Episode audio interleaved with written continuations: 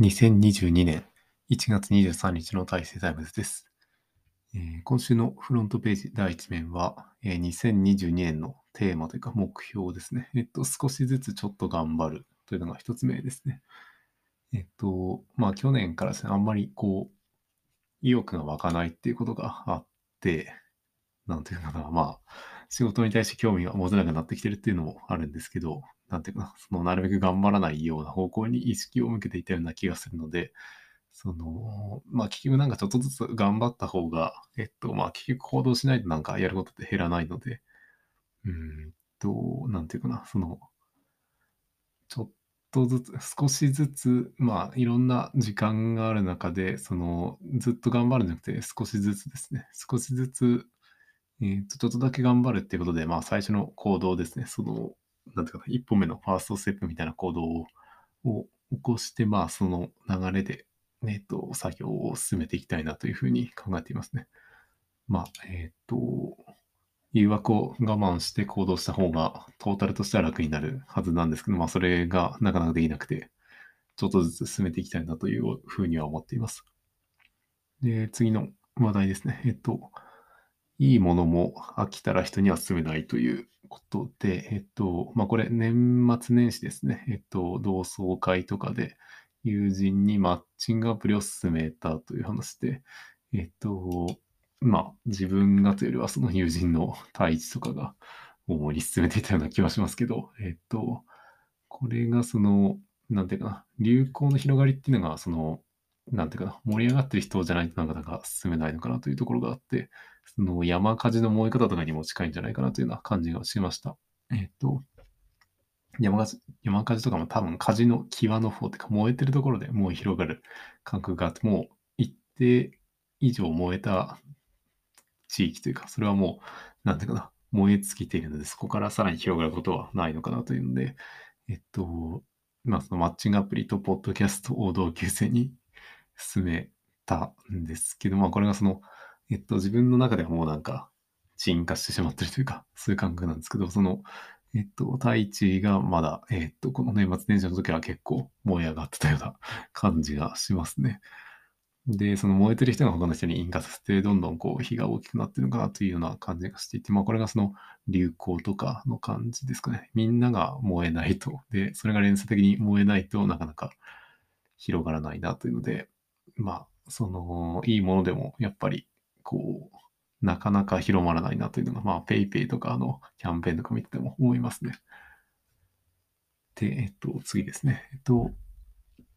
えー2022年の1月10日にアーマードコア関連の新作のリーク情報があったということで、まあ本当かどうかは、えっと、わかんないんですけど、これが、えっと、新型オトナリウスの、えっと、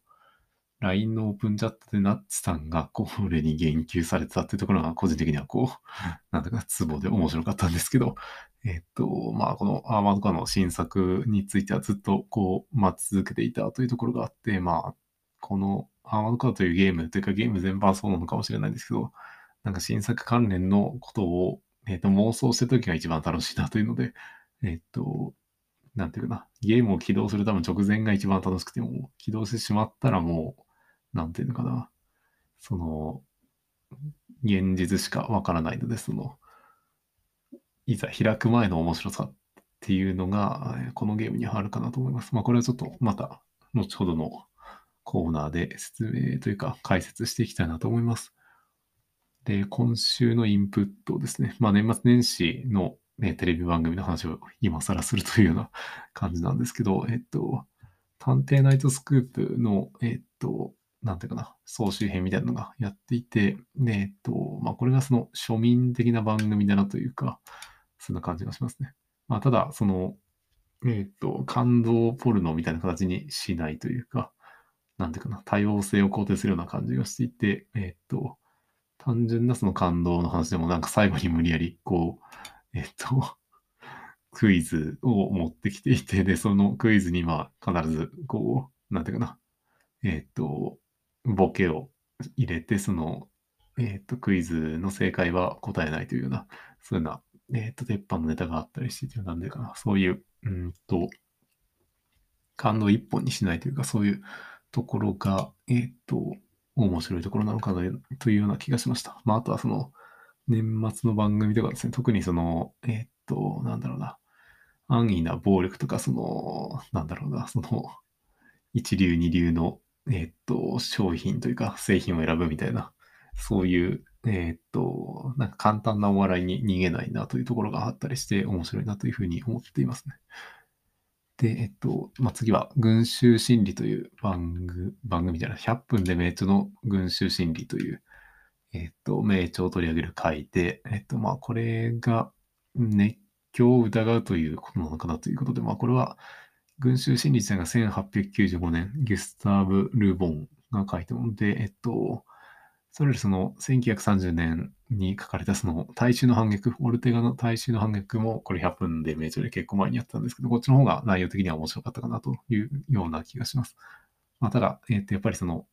えっ、と、群衆心理を受けたの多分大衆の反逆という作品が出たんだと思うので、その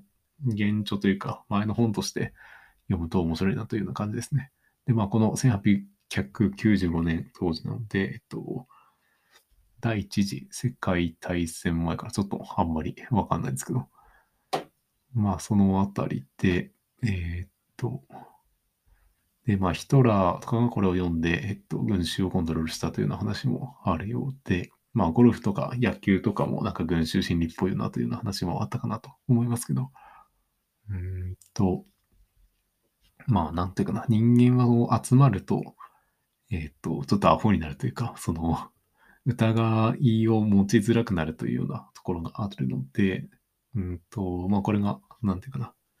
人間の性質なのかというような気がしていて、他人数というか一人で動くより多分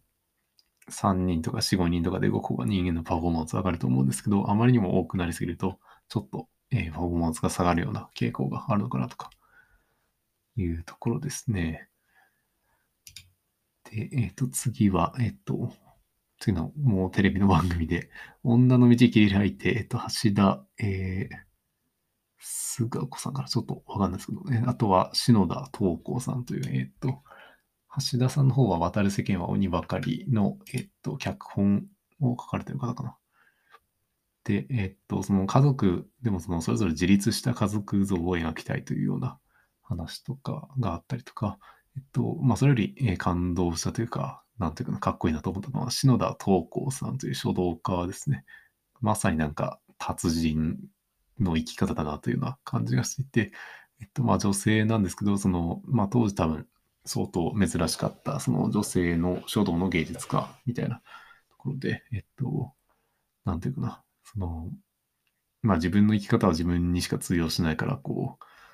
誰のお手本にもなれないですよっていうような逆説的な発言をされてたりとか、その、なんていうかな、その生き方がかっこいいなというところと、あとはその抽象水墨画というのが書かれていて、これも、なんていうのかな、なんか自分の落書きがこういう絵柄というか、なんか、えーっと、平面に線が適当にバーってか引いてあるようなものをなんか、なんとなく描いたりするんですけど、それに、えーっと、似てるような絵で、その、なんていうかな、やっぱり、えーっと、センスが尖っててかっけえなというようなところを感じました。篠田東光さんですね。えーっと、まあ、この二人とも2021年に亡くなられた女性ということで、まあ、そういうような番組をされていたということですね。で、まあ、次はネットの記事なんですけど、えーっと、TMM の、なんだったかな、えーっと、ログミーという、えっと、サイトを、まあ、たまに見るんですけど、その DMM のオンラインの展示会か、のセミナーのログで、えっと、なんかダイバーシティ関連の、えっと、中で、えー世界ゆるスポーツ協会の澤田智弘さんとドコモアカデミー、ドコモアカデミー学長の沼田さんと経営コンサルタントの成沢さんかな、成沢さんかな、の、えっと、話されていた内容の中で、ちょっと面白かったのが、えっと、沼田さんですかね？沼田さんが日本中のパン屋を全部ぶっ潰れろという、そういうことをなんか言ってるという話で、まあこれの、えっと、オチがあるんですけど、その沼田さんは、えっと、えー左手しか使えないとか、右手がない方で、えっと、パン屋は、その、えっと、沼田さん自身はメロンパンが好きなんですけど、そのパン屋で、えっと、メロンパンが買えないっていう、そのトレーとトングがあって、そのトレーにトングを、うん、トレーに、えっと、パンをトングを使って乗せないといけないということで、そのパン屋では、その一人でそれが買えないから、なんかもうちょっとバリアフリーにしろよというか、そういう視点を、えーパン屋というか、日本中が持てばいいなというような話があって、で、まあそのトレー持ってくださいっていうのもちょっとめんどくさいからパン屋には行かないという話で、日本人のパン屋は全部ぶっ潰れるというような話をされてて、まあそのソーシャル視力というような話を、えーっと、されたりとか、いうことで、まあ、メタ認知ということにも近いのかなというような気がしますけど、まあ、最近なんかメタ認知よりというより構造理解とかいうふうに言った方がいいんじゃないかなとは思ってるんですけど、うん、まあ、そういう、そうですね、ソーシャル視力を上げたいなということを感じました。で、えっと、まあ、インプット続きで、えっと、僕たちの離婚という漫画を読んで、まあ、これ、久しぶりになんか漫画買いました。えっ、と、結構面白いなと思ってて、まあ離婚するのに、えーまあ結婚に至ってから離婚するという、その一回、えっ、と、なんていうかな、認め合った上で、えっ、と、まあそれが何らかの理由で別れるという過程が、まあそれぞれ書かれていて面白いなというのと、あとその書かれてない情報を、なんていうかな、えっ、と、自分なりにこう想像しながら読むっていうのも面白くて、その、やっぱりそのインタビュー記事をもとにして、えっ、と、漫画を描かれているんですけど、えっ、と、まあその中にその、なんていうかな、まあ男性か女性側からの、えっ、と、語り口で語られるので、えっ、と、かなり多分偏った、えー側面が描かれていたりするというので、まあ実際はどうなのかなというようなところも、えっ、と、想像しながら読むと結構面白いなと思いました。はい。で、えっ、と、インプットはこれで終わりですね。で、試作ですね。まあ、試作もこう恋愛関連の話ではあるんですけど、えっと、まあ、恋愛はこう普遍的なコンテンツというか、コンテンツとしてまあ強いなというところで、えっと、まあ僕たちの離婚という話も恋愛の話ではあるんですけど、えっと、まあ特にこう30代になる、30代になってからの恋愛というのが、えっと、なんていうかな、経済的にもある程度、こう、独立というか、自由に使えるお金があって、こう、いろいろなんていうかな、楽しいなというような風に感じていますね。で、あと、まあそうですね、その、なんていうかな、まあ意識してるのがその、今お付き合いをしてる相手がいるんですけど、なんかお互いのその、なんていうかな、共通認識というか、えーっと、まあどうしてもその相手の気になるところっていうのは出てくるので、まあそれも言語化、なるべく言語化するようにして、えっと、お互いどういうふうにそれを、えーっと、なんていうかな、えー取り扱っていくかというか、お互いの性格というか、好き嫌いの部分を、ね、まあうまいこと、なんていうかな、えー、生かしていくというか、うん、なんか言葉が出てこないですけど、まあうまいことをやっていこうというふうに今考えています。立憲民主主義みたいな感じかな。憲法みたいなのをお互いの間に作っていくような感じに近いのかなという気がしています。あとまあその、えっ、と、恋愛関連というか、お付き合い関連の話で、えっ、と、相手が猫を3匹飼っていて、その猫の皮膚病ですね、1匹が、なんか、えっ、と、原因不明の皮膚病になっていて、まあ、猫の皮膚病の原因としては、ネット上とかで調べると、まあ、ストレスだったり、食事だったり、食事のアレルギーだったりするみたいなんですけど、まあ、そのどっちでもなさそうで原因不明ということで、まあ、ちょっとよくわからないんですけど、うん、なんか見てて結構痛々しいので、こう、なんとか直せないのかなということを感じたりしました。で、えーっと、まあ、試作ということで、えーっと、結構前に書いた文章があってあんまり思い出せないんですけど、こう大人の必須科目ということで書かれてますね。この、なんか、まあ、たまにこういうことを考えるんですけど、えーっと、結局、こう、社会人にとって何が大事なのかなというような話で、まあ、やっぱり、誰かに質問できることというか、コミュニケーションの能力が結構頭にくるのかなとか、いうふうに思ったりとか、で、あとはそのコミュニケーションした上で、えっと、本当に情報の裏取りというか、えっと、信じすぎないというようなことが大事だったりするのかなとか思ったり、あとは、えっと、幸福感ですかね、幸福術みたいな感じで、その、幸福になれる、その、えっ、と、なんていうかな、理論的な概念というか、幸福の物質がどういうふうに出てて、みたいな話とか、その、まあ、それが持続的に、えっ、と、それを得るには、えっ、と、なんていうかな、まあ、他者に貢献した方がいいよ、みたいな、そういうようなところとか、あとは、まあ、交通関連、移動手段とかですかね。まあ、そんなようなことを感じたりとかしていますけど、まあ、大体その、人に聞く能力があればなんとかなるのかなとか思っていますけど、うん、まあ、あとはその家族関係とか金融関係のいい情報っていうのはなんか不足してるような気がしていますね。はい。なかなか大人の必須科目、難しいなと思います。で、えー、っと、次は支配欲ということでちょっと話したいんですけど、これなんですかな、その卒業研究とかで相手が思った通りに動いてくれないなとかいうことを、まあ、お互いに感じたとか、学生からこっちに向けても、こう、早くそういうの言ってくださいよみたいなの言われたりとか、まあ、こっちも、まあ、そういうふうに思ってたりとかするんですけど、まあ、相手は自分の言った通りには絶対動かないなというのが前提としてあって、まあ、お互いの認識が違ってるということですね。で、なので、その、まずは、こう、指示をして、こういうのやってって言って、で、ちょっと後で確認して調整するっていうのがいいのかなというような感じですね。で、えー、やっぱりその、うんと、なんだかな。認識はずれると思うので、その調整が必ず必要ということで、そのどうしても自分の思う通りに動いてもらうには、やっぱりそういう調整が必要で、まあ、それかも完全に任せてしまって、結果出てきたもので、えー、っと、コミュニケーション取ってもいいような気はするんですけど、なかなか難しいですね。で、えー、っと、で、まあその支配欲というか、その相手を自分の思う通りにコントロールしたくなるっていうのがあるのかなと思いますけど、なかなか、まあちゃんとその調整、お互いに調整しないとダメですねという話で。で、えー、っと、どうしようかな。まあ次は我慢の重要性みたいなのをこう年末年始に考えたのかな。誘惑が強かったのかなとは思うんですけど。うん、まあこれもなんか、今あんまり言われないけど、まあ我慢大事ですよね っていうことで、国旗心とかそういう感じかなという。とで、うんと、反応しすぎないっていうのが大事なのかな。この短期的な刺激に振り回されないようにしたいんですけど、まあこれも少しずつちょっと頑張るの話につながってくるんですけど、なかなか我慢が苦手ですということですね。と、えっ、ー、と、試作の最後の話題で、文人思考の話かな。文人で、えっ、ー、と、その、なんだかな、自分の複数の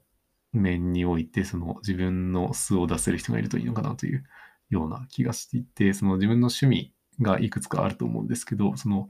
趣味全部を、あ全部が趣味が合う人っていうのはなかなかいなくて、その部分的に趣味の合う人が複数にいると、なんていうかな、自己肯定感の向上とかにつながるのかなというような気がするんですけども、ただその話が合う人しかいないのも結構危険なのかなというので、その適度にちょっと軽く否定し合える関係みたいなのも大事なのかなとか思ったりしていますね。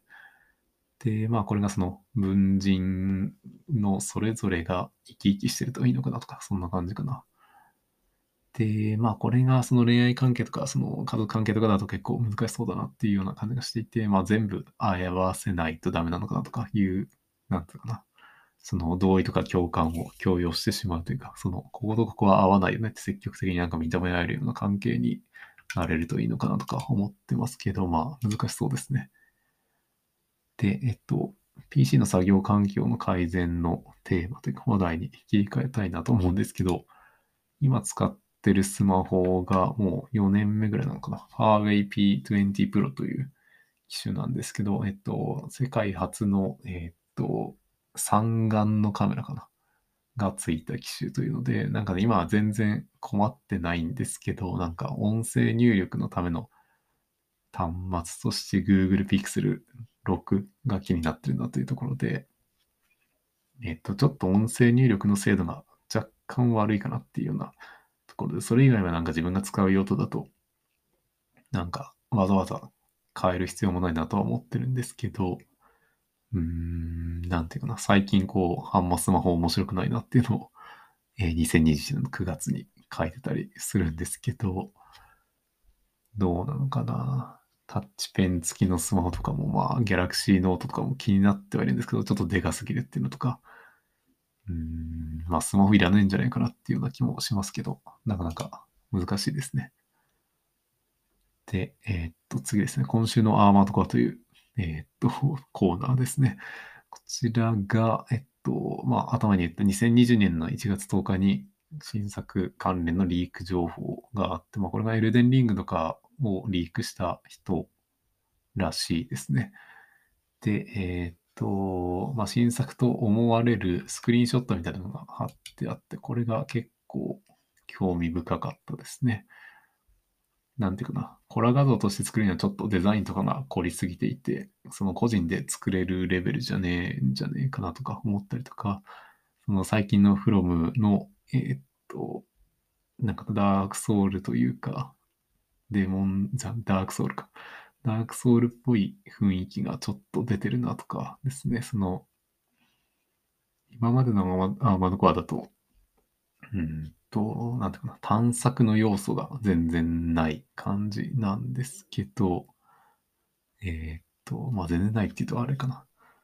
なんかこう、このスクリーンショットの気配からは、えー、っと、ちょっとなんていうかな、未開拓の土地を探索して、その、なんつうんかな、その、まあ、今までのアーマードカーと、そのダークソウルとかのその死にゲーをこう合体させたような雰囲気をちょっと感じるというところで、あとはまあ、そのロボットのデザインも、えっと、なんていうかな、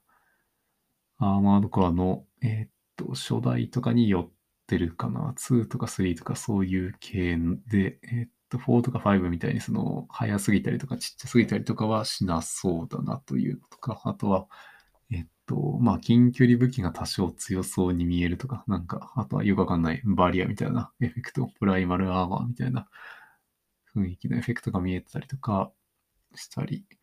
あとはまあマップと思われる、なんていうかな、背景の映像がかなり綺麗というか、そのデザインがかなり考えられてるなというようなところで、なんか別の惑星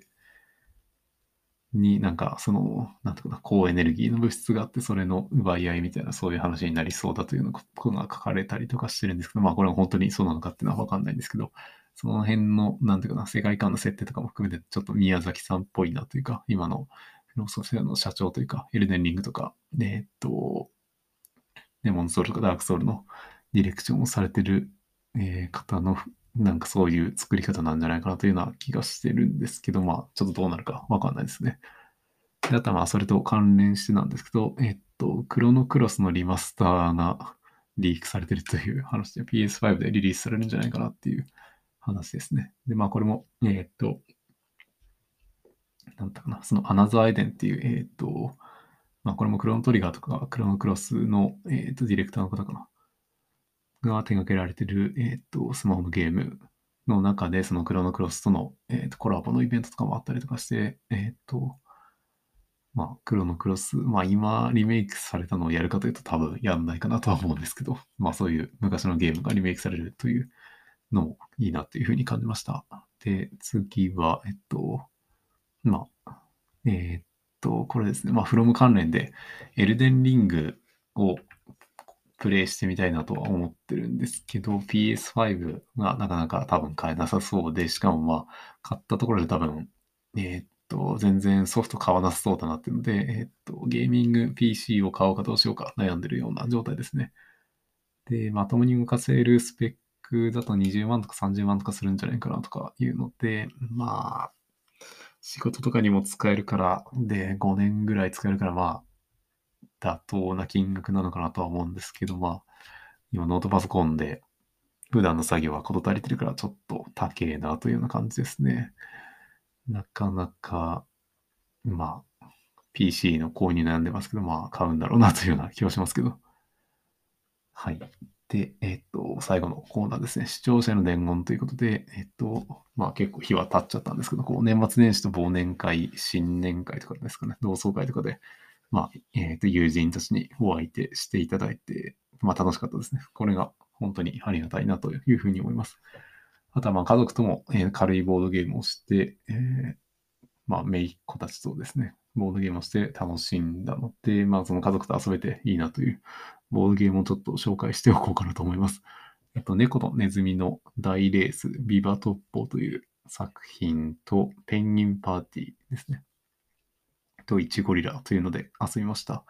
えっと、猫とネズミの大レースは、えっと、まあ、サイコロ振って、そのサイコロ分だけ、えっと、猫に追いつかれないようにネズミをこう、えっと、なんていうかな、進めて、まあ、チーズをより多く取った人の勝ちというような、えっと、まあ、ふもふもした、なんていうかな頭を使わなくてもいいボードゲームですね。すごくもう最近になるとなんか頭使いたくねえなっていう感じで、大学院の頃はもっとヘビーなゲームをいっぱいやってたんですけど、最近はもうそんなあんまり頭が働かなくなってきてますね。で、ペンギンパーティーはなんていうかな、七並べみたいな感じなのかな。その、えっと、まあ、ペンギンって、えっと、なんていうかな、特殊なカードを使ったカードゲームで、ペンギンを、まあ、色別に上に積んでいくんですけど、えっと、相手が持ってそうな色で、自分が持ってない色をこう、潰しに行くみたいな、そういう動きがすごく楽しくて、まあ、あとペンギンの絵柄がすげえ可愛くて、カードが上質なので、すごいいい感じですね。もうなんていうかな、本気で遊んでもいいし、適当に遊んでも、どっちでもまあ結構楽しめるっていうのが面白いですね。で、1ゴリラは、えっと、なんていうかな、神経衰弱で、えっと、ゴリラに似た悟空のカードとかがあったり、まあ、ゴリラは5枚揃えないと取れなかったりとか、イチゴとゴリラと、なんだったかな、えっと、定規と、えっと、ヨットととか、なんかそういう、1、2、3、4、5枚の、まあ、それぞれ2枚ですかな。2組ずつの組み合わせがある、えっと、神経衰弱のゲームで、まあ、これも子供と遊ぶとすごく楽しいなというようなゲームですね。で、まあそういうので、えっと、年末年始は遊んでました。まああと最近ですね、えっと、まあ学校で学生と、えっと、キャメロットを追う影という招待陰徳系のボードゲームをして、まあそれも結構面白かったですね。まあこちらは自分はプレイしてなんでないんですけど、えっと、インストールというか、あいえっと、学生にルールを教えて遊ばせてみたという感じですね。まあそのうち全力でボードゲームをやってみたいなというような気はしてるんですけど、まあまた、うーん、どうなのかな。なかなか難しいですね。はい。ということで、えっ、ー、と、結構長くなってしまいましたけど、これで終わろうかな。えー、はい。えー、大成タイムズは、えー、大成の個人的なニュースをほぼ週刊で配信する番組です。えー、各話題の詳細な内容や解説を Scrapbox に記載していますので、ぜひ覗いてみてください。それではお聞きいただきありがとうございました。